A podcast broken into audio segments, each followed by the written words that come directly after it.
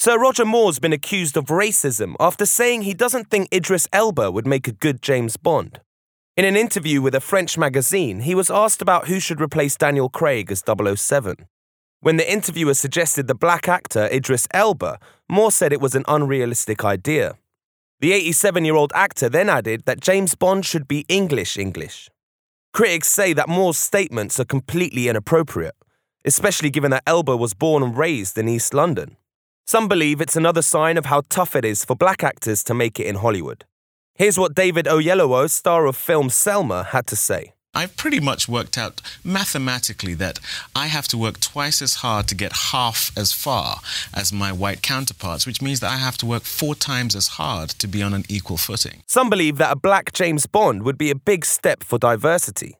Either way, Roger Moore's been getting some serious stick on Twitter. Yet he's defended himself, saying his comments have been taken out of context.